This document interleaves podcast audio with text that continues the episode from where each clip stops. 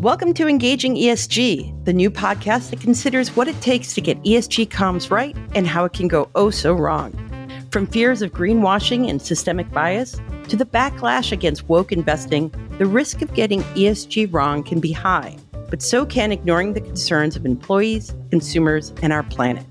I'm Jennifer Owens, former external content strategy lead for Meta Sustainability. And I'm Kati Callens, former head of sustainability engagement at Meta. In this 10 part series, we'll delve into the complexities of ESG communications by tackling your toughest inquiries. We'll explore the pitfalls and opportunities and share practical answers you and your team can use today as you navigate the evolving landscape of environmental, social, and governance topics. Let's get started.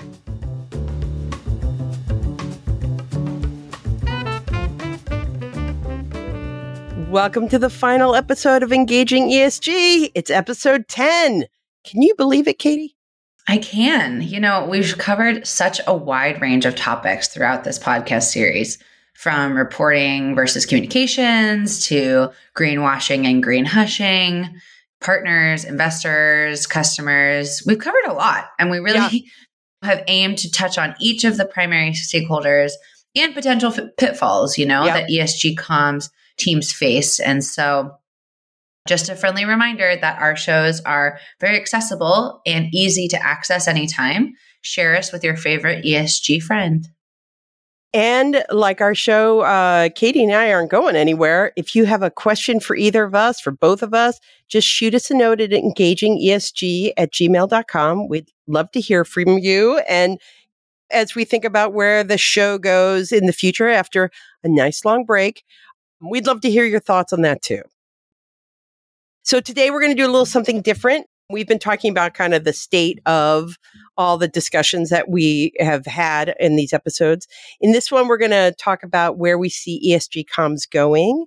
It can be intriguing, it can be inspiring, it can be a very frustrating moment right now in ESG. The positive side, you have the Inflation Reduction Act, and that's pumping billions of grants and loan monies into the system. And businesses are looking at new ways to finance clean energy, sustainability projects. It's really, those stories are just like, wow, I can't believe they're doing this now. And then on the negative side, we have the political pressure doesn't seem to be going away. It's, you know, it's targeting major investment funds, asset managers that, you know, are using ESG metrics in their decision making.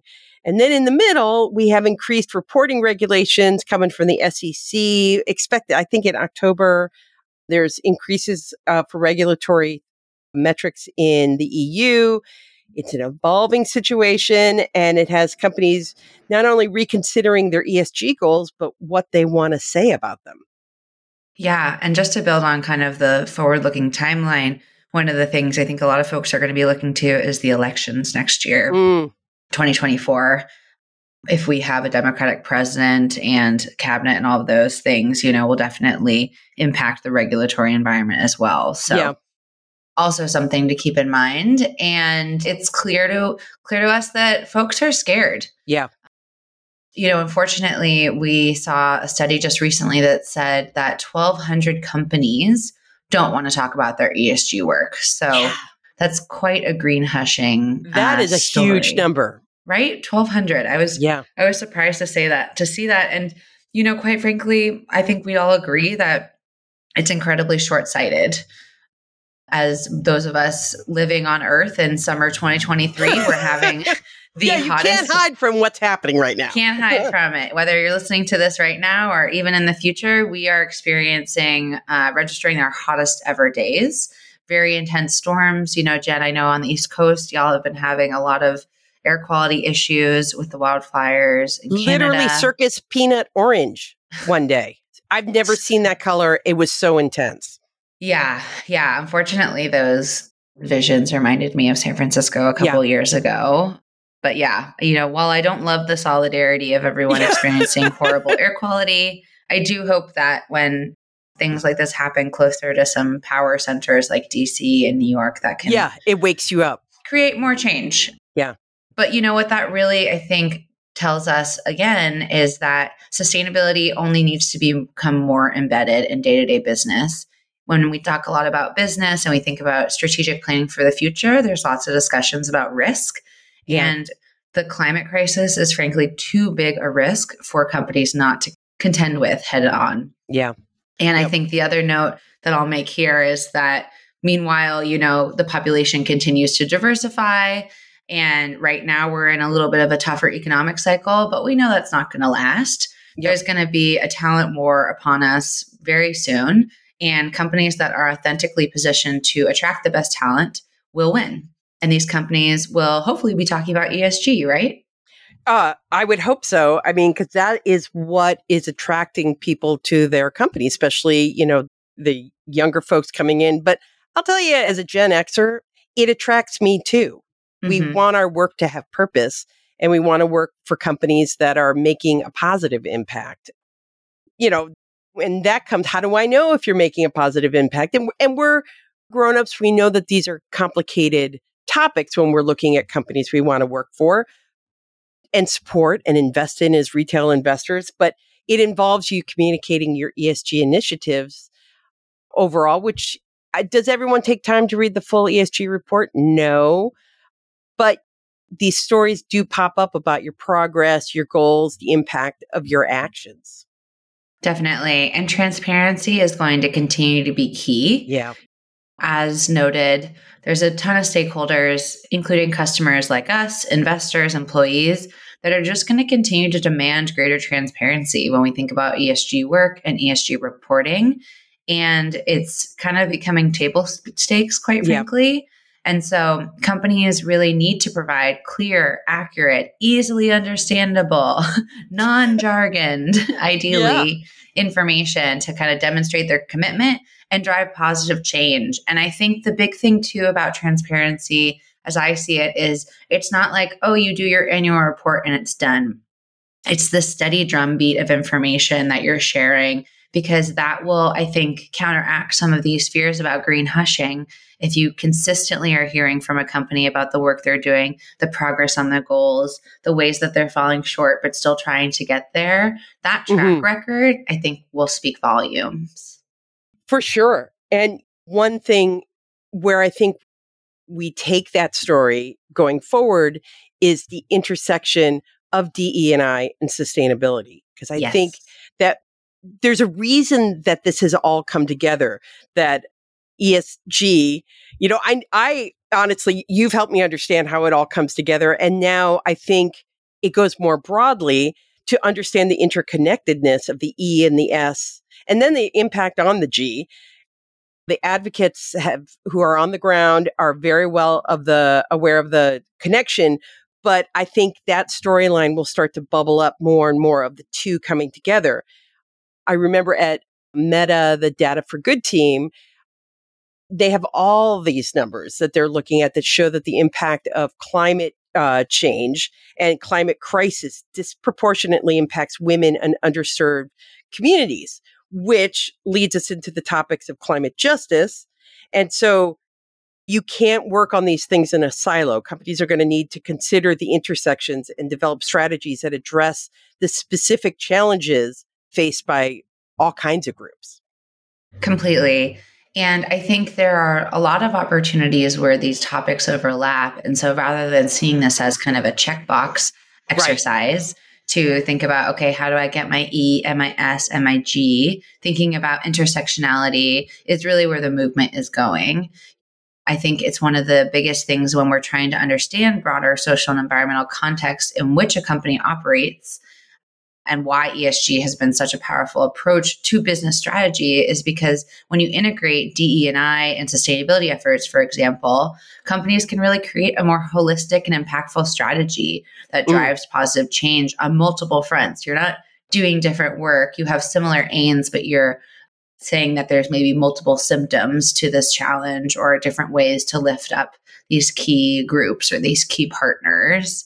Right. And I think increasingly what we're seeing is that the climate crisis is definitely an environmental issue, but it's also an equity issue. It's also a refugee issue, you know? And I mm-hmm. think, like, with that understanding, and when we get to this perspective of kind of people focused stories and human centered solutions, that's really going to drive this work. And it's really makes DE and I, for example, inseparable from sustainable development. Yeah.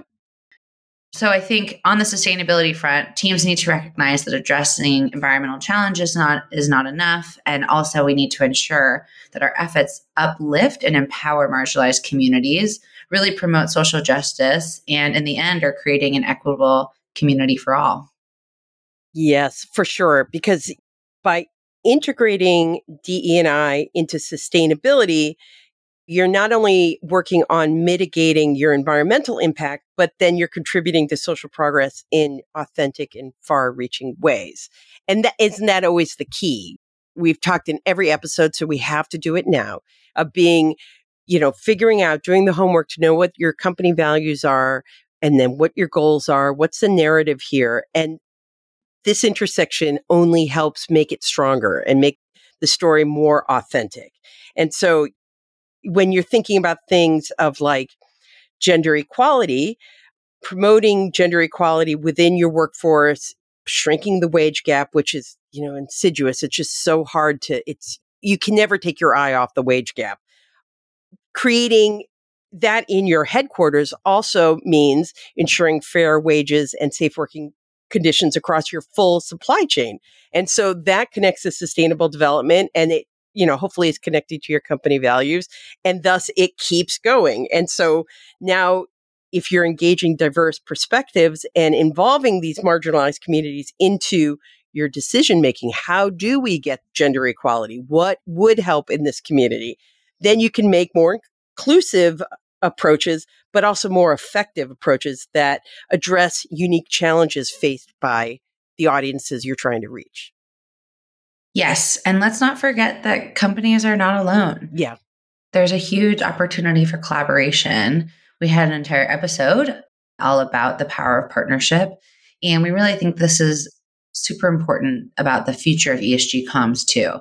If you're really being thoughtful about the organizations that you're partnering with, especially those that specialize in both the overlap of E and S and G topics, diversity and sustainability as an example, companies can leverage their expertise to really drive meaningful change. I think companies believe sometimes that they have to have all the answers and they have yeah. to know exactly how to solve everything because mm-hmm. maybe they're used to having to put on that kind of brave face for investors but this is a learning opportunity this is an early field and so the collaborative approach especially where companies can be active listeners with their partners really, I think, can propel this work forward. And there's a huge opportunity for sharing best practices, creating innovative collaborative solutions, and really amplifying impact. Yeah, definitely. And it helps bridge the gap, right? The, oh, the yes. Between, mm-hmm. you know, because it, so we're saying, oh, make the intersection happen. You know, live at that intersection. Well, you may not be ready the walls may be up between the sustainability team and the diversity team, even though, you know, you all maybe are on the same, hopefully you're on an XFN or you're making connections and the like. But sometimes it takes, you know, you have these partners that are living and working in that to bridge those topics. What an excellent way to bring in that subject matter expert into your tent. Totally. You know, it just reminded me of an example, Jen. So at Meta, we were building our climate justice strategy mm. and we were working closely with Business Fights Poverty, an awesome consulting yes. group. And so we were kind of creating an internal framework for how we did climate work, how we did social justice work, especially within our responsible supply chain. And that was really good work on its own. But then we also realized there was quite a need for education and socialization. So then we worked closely with greenbiz.org and Wiser Earth to put together a panel for Climate Week all about climate justice as a topic. And for us, it was a really important moment to say, you know, from a partnership landscape, like, okay, you have some technical experts that are helping you figure out how to do the work more effectively. And then there's going to be other partners that help you communicate and engage and the response from employees and executives alike was really high. And so, just one topic climate justice. Yep. Like, we worked with three different partners to create all different types of deliverables. And that's kind of a holistic way of thinking about how to bring folks along as you're doing the work because climate justice, I think, is a very important topic in the space and a great example of intersectionality. But it's also something that people are still wrapping their heads around. So, how can you bring them along on the journey? And that's what we're saying about having, um, because you could just jump in both feet into climate justice and fall in a hole because right. you know it's not you haven't done the homework around your narrative and how your values you know i personally care you care but how does your company show up? How is your company an authentic partner to people who are already doing the work? I think that's always the, the moment to stop and have a thought about that. And then how can you help tell the story? Because exactly right. what you're saying is that it's it's sure there are a lot of scary numbers and depressing numbers, and those numbers are real, and we need to take them in and, and absorb them. But there is something about telling a story that connects with people on an emotional level. Yes, definitely. And I think just to really reiterate that this work is needed to be driven by a lot of different teams across yes. the company. Most sustainability, ESG, social impact, DE and I teams are tiny. and that's fine, you know, because actually getting expertise from individuals across an organization is probably your best route forward because they know the comms landscape, they know the executive leadership landscape, recruiting, HR, supply teams. Like if you right. think of a company at your uh, organization at your company, like they probably need to be thinking about ESG. And so by having a lot of relationships and a central ESG team that can provide the insights and the data. And you'll of course need comms professionals as well to help craft the messaging, but it's really kind of a a full community effort and yeah. taking the time to bring them on board and help them see how their work is, you know, directly impacting the company ESG goals and narrative helps them kind of feel like they're all on the same page. And it really highlights the importance, I think, of collaboration and cross functional alignment, which are much easier said than done. But I think we're really yeah. progressing. Well, just say it and you'll do field. it. yeah, of course. Just say collaboration and suddenly everyone's aligned. And suddenly everyone's working together. And there are no knowledge gaps. You will not be caught flat footed because no. we said the word, the magic word collaboration. That, yeah, and I think just to just to give one more piece on that is, you know, I think I also try to come into these situations with like quite a bit of humility that these mm. teams have a hundred oh, and so one million work. things yep. set on their plate, and you are potentially adding 102 Right. And so, how do you approach them as an effective partner by understanding their goals, by understanding their objectives? And so, coming to them with that kind of framed up rather than the expectation that they're also going to just care about ESG off the bat is definitely a bit of a, a give and take. For sure. For sure. That, and that, that works for just about any team you come into. yes. so true. So, so yes, as you come in, and we've all sat down at the meeting with the new voice that comes in slashing and burning and it's like you know immediately your hackles are up and you're you're in a defensive posture of like wait you know we well and even i think it's interesting from like a cultural perspective jen because i've been thinking i was thinking about this a lot the last couple years at meta you know it's a very west coast business we have a lot of people from the west coast i'm a west coast native and then our team got more and more folks from the East Coast and globally. And there's, you know, as much as we are in supposedly one country with the US, people communicate differently. There's oh, like oh, for sure a directness versus a more subtlety, asking for permission, asking for forgiveness. I think that's also just something to really take into heart about the culture of the teams and the companies that you're working with that yep. Can take a while to figure out, but definitely are helpful when you're building those bridges. For sure. The other topic I wanted to hit on in thinking about the future is AI, which seems to be there's a headline about it each and every day. And if you've played around with it, it's fun, it's weird, you can see the hiccups. And so it's going to have an impact on ESG comms because it's going to have an impact on all comms. And Nicole Loher, who was writing for me on the Meta sustainability site, I just noticed today that she mm-hmm. wrote a really neat, uh, like kind of roundup of the impact of ESG and AI, like what's happening there to bring them together for her work at Ideas on Purpose, which is a New York City based brand and digital design agency.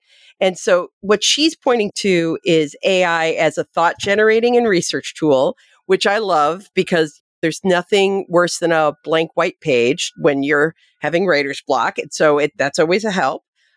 But also, we're going to see AI coming in to automate data collection and data analysis. And, you know, that may be helping with your your folks on the audit and assessment teams, but it's going to come into your ESG reports. And then she also talks about it helping with analyzing stakeholder engagement. Although, and I love this, that she warns that it's, you know, important to remember there's, you know, we can't lose the human element when it comes to interpretation and addressing concerns and expectations. So thank you, Nicole.